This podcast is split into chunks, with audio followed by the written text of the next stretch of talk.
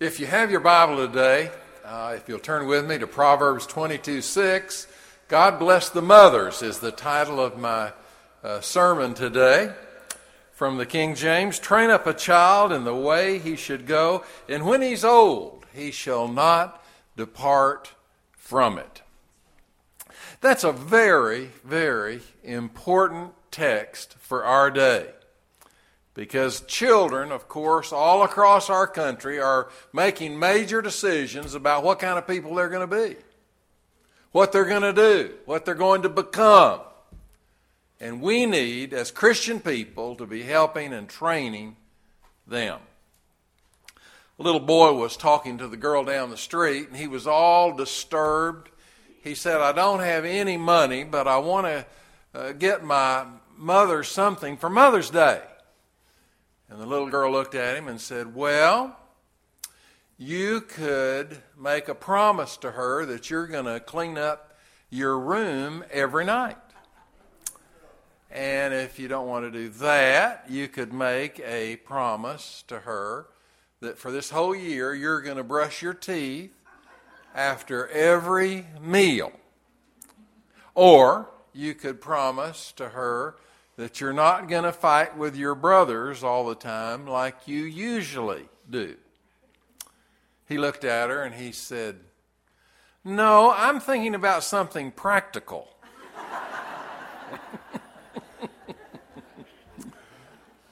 well, when is a child a child? You know, the scripture says, uh, uh, train up a child. Well, when is a, a person a child? Once there uh, was on ABC television, the show 2020, uh, they had featured three little girls. Each one of them was a bona fide genius. They were all from the same family, they were sisters. They interviewed not only the little girls, but also the parents. They asked the parents, What did you do to contribute to the brilliance of your three girls? The mother said, Well, we read to our daughters when they were little, and we talked to them about important things, and we played fine music for them during the last four months of pregnancy for each one of them. The mother said, I really felt like my daughters could hear me in the womb. And so I read to them interesting literature, and I kept the surroundings calm. I didn't want to disturb them. The mother said that all three girls had just done so well all of their lives. They were well adjusted, and of course, they were all brilliant. There is a growing body of research in America today that there is a validity to the learning and teachability of a child while that child is still in the womb. The scripture says, train up a child. Well, what is training? A lot of us assume that uh, training essentially means education. And so we say to ourselves, well, that's what schools are for. Schools are supposed to educate them. That's their job. That's what uh, we pay them to do. And when a parent thinks that, of course, that is a tragic, tragic mistake. Research at two of our state universities deals with children under the age of two who attempt to lock eyes with their parents. Everyone that's been around small children I'm sure, uh, has had that experience. You look around, and the child is looking right at you. And you look back. With two sets of eyes looking at each other, there is a bond that is formed. Did you know that the refusal to lock eyes with a child has been shown to be very, very discouraging to the child? The child interprets your refusal to lock eyes with them as a rejection, and it hurts the child very much. Dr. Ross Campbell, a well publicized psychiatrist who has done a lot of uh, writing in this area, has confirmed that the return look to a child means to the child, I love you, I accept you, and I mean for you well. Refusal to lock eyes with a child indicates to them, I don't love you, and I don't accept you, and I don't intend for you good things. In Iran, the children that are in orphanages uh, almost every time stay in orphanages because culturally, parents in Iran don't like to adopt children. They just don't do it. Most of the children left in orphanages grow up with a low mental ability. There was an experiment, experiment that they did uh, in Iran, and they've written a lot of stuff about it. Uh, in one orphanage, they hired extra people so that every child in that orphanage would have someone that would relate to them personally and lovingly and in an interested fashion every day and a number of times through the day. Well, they extended to them this personal love. By the time the kids were eight years old, the mental ability of the children in that specific orphanage was as high as those who did not live in orphanages. The scripture says, train up a child, show interest in them, love them, care for them, mentor them, uh, try and help them uh, gravitate toward great ideas and great examples. Well, how do we do that today? Well, we show each child, of course, a lot of love and a lot of attention. We custom tailor our treatment to that individual personality, that child.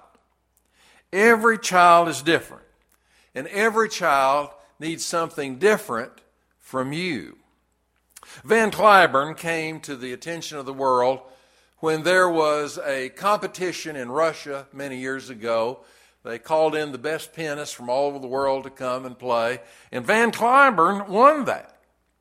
And so he was internationally famous uh, all of a sudden. His mother saw some musical ability in him when he was a real little, little child. From the age of three, I don't know if you've ever read a book about him, but from the age of three, his mother trained him every day for two or three hours on the piano from the time he was three years old. He was equipped he was encouraged, and he had a goal in his life, of course, to be a concert pianist. And he reached that goal. That's exactly what he became. Some said the greatest piano player in the world. He was trained early, and he was trained well by a mother who loved him with all of her heart. Some said that Van Cliburn was always technically great.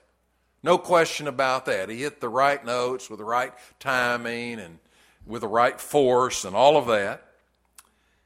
But they said that his music lacked uh, some uh, passion. You know, he just hit the right notes. It didn't seem like there was a lot of passion there. Did you know that uh, midway through his life he became a Christian? The critics didn't know that, and of course they didn't care about it. That didn't have anything to do with them.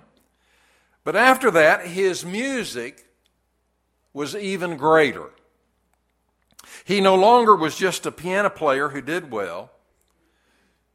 He did that which his mother had taught him, and he did it to the very best of his ability. But now, since he was a Christian, he was using that talent for the Lord. And it added some extra pizzazz to what he was about. Most parents think of training a child for a profession, for a career. My folks, uh, from the time I was just a little kid, uh, told me that I ought to go to school and learn everything I could. And they pushed me in school.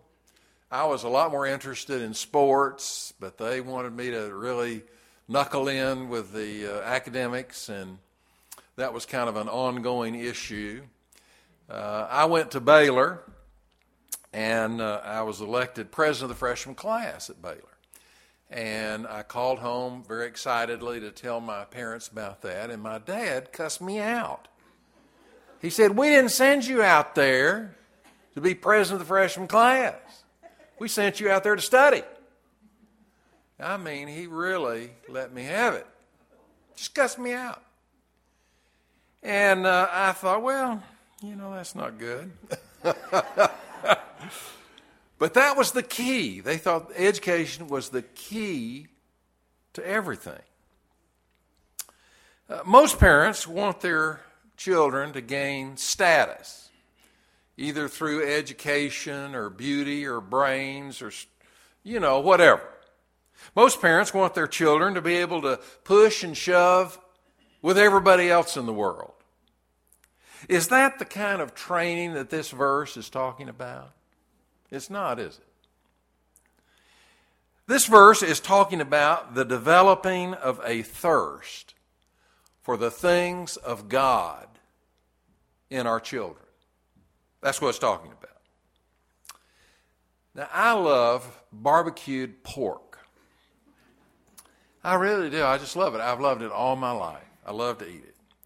When I have barbecue pork, I want to have a Coke with it. I don't want milk. I don't want tea. I don't want water. I want a Coke. Coke and barbecued pork. They go together. I developed a thirst for that. That's what I wanted. In a lot of homes across our land, there are, as you know, millions of mothers that have children, and they're training those children for one thing or another. In a lot of those homes, there are Bibles and there are prayers, and there are even maybe some spiritual things that are done. But so many of the children just put up with those things in the home. They really have not developed a thirst for it themselves. I believe the greatest challenge in the world today for our mothers, our grandmothers, our great grandmothers is to train up our children with a thirst for spiritual things. That's important. That's really, really important. And that's very hard to do. What are we teaching our children about the priorities of life? Is T ball the most important thing? Over the past uh, 20 years, I know a lot of uh, fathers and mothers that have never missed a T ball game that their uh, kid was in. Never missed one of them. That was, you know, that was important. That was really important. Are, are dancing classes the most important thing? You know, I, I, know a lot of folks that have never missed a performance uh, that their child made. That was that was big star bite on the calendar. That was the most important thing. Be there for that uh, dance uh, uh recital or whatever. Some folks in America today, some mothers, some fathers, think that getting an A in math is the most important thing that their child could possibly do. It's easy for a Christian family to mistakenly teach their children the values of this secular world. That's very, very easy to do. It is one thing to teach a child to be a law abiding student, a law abiding person.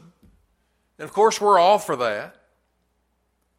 But another thing to teach them is to have a thirst for the things of God. It's one thing to teach a child to have good table manners. Don't you just hate it when kids grow up learning to eat like hogs? My wife uh, ran a children's home for uh, a long time. And some of the girls would come to uh, her home that she ran from homes uh, where the parents were doctors or lawyers or merchants or chiefs, and the kid ate like, uh, like an animal. They would almost get their face down to the edge of the table and kind of rake. I mean, just like animals. And you wonder, what in the world are those parents thinking? Are they insane?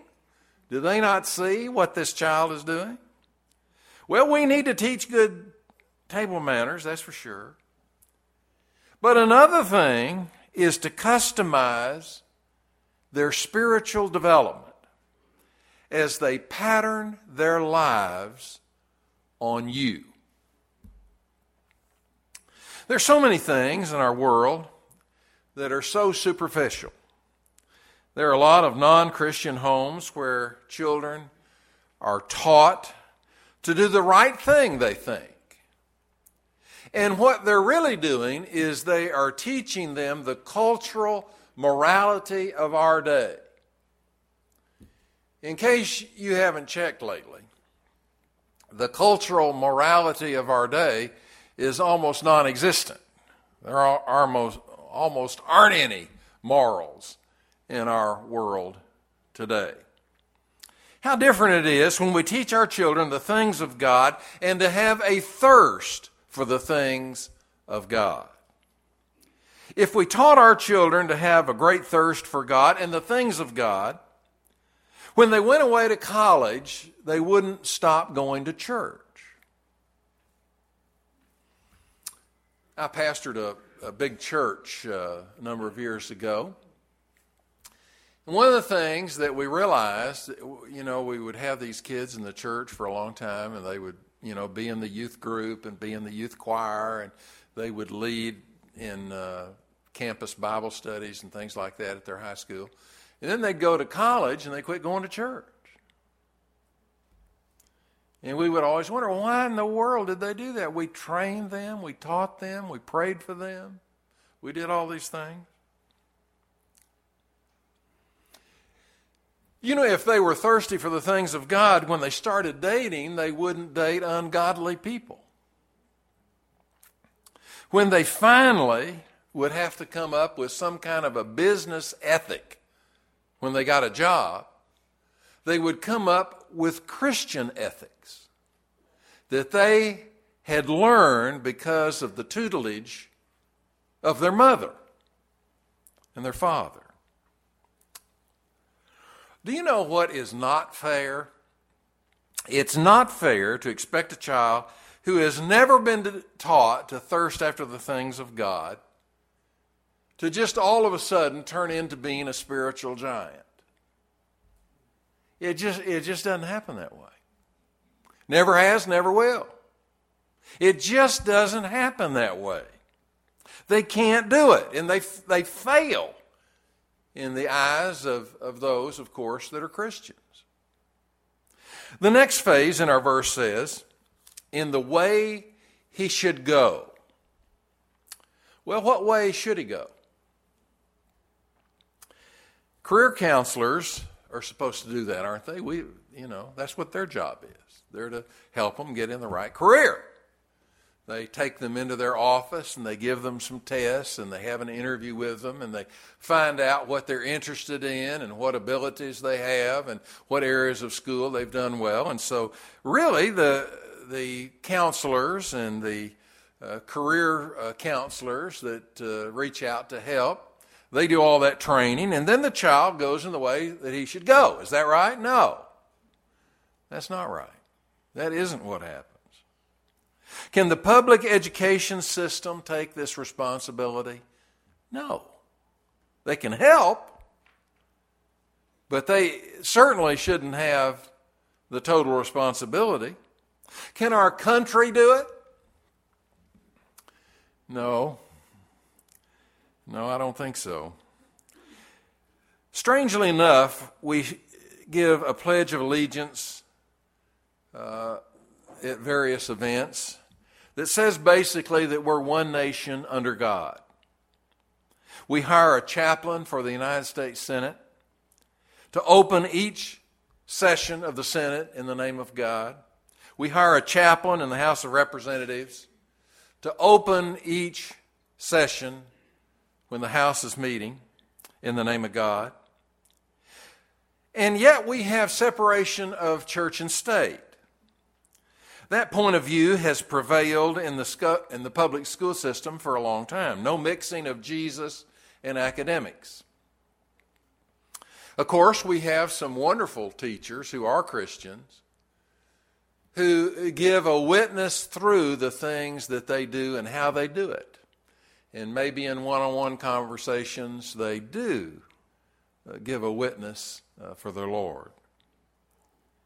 Did you know that the Gideons can't give out Bibles in some counties in Florida? Did you know that? A few years ago in Polk County, they made a ruling that you, you couldn't do it in Polk County, where Lakeland is. In most Christian schools, there's not the money to provide the same quality of education that the public schools have. The Christian schools might have real dedicated, consecrated uh, administrative people and teachers and staff and all of that, but they don't have the money for fancy computers and for football stadiums and for laboratory equipment that the public schools do. Well, what's the answer? What's the answer, mothers, for training up a child in the way they should go?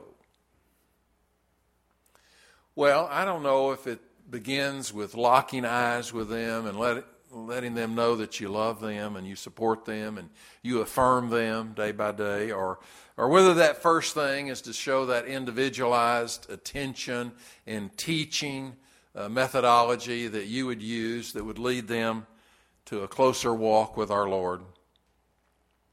We obviously want to give personalized Christian training in the home. That is so important. We need to train them to thirst after the things of God. Even if we do that, you know, there's a chance that when they grow old, they will depart from it. We hope that this verse is true in every child that we have, that even when he's old, he would not depart from it. I would like everybody here this morning to think back in your life to when you were a kid, when you were 8, 9, 10, 11, 12 years old. Think, think back with me for just a moment to that time in your life. Was there somebody back then that singled you out, other than your mom and dad, that had real uh, attention given to you, that loved you, and you knew it?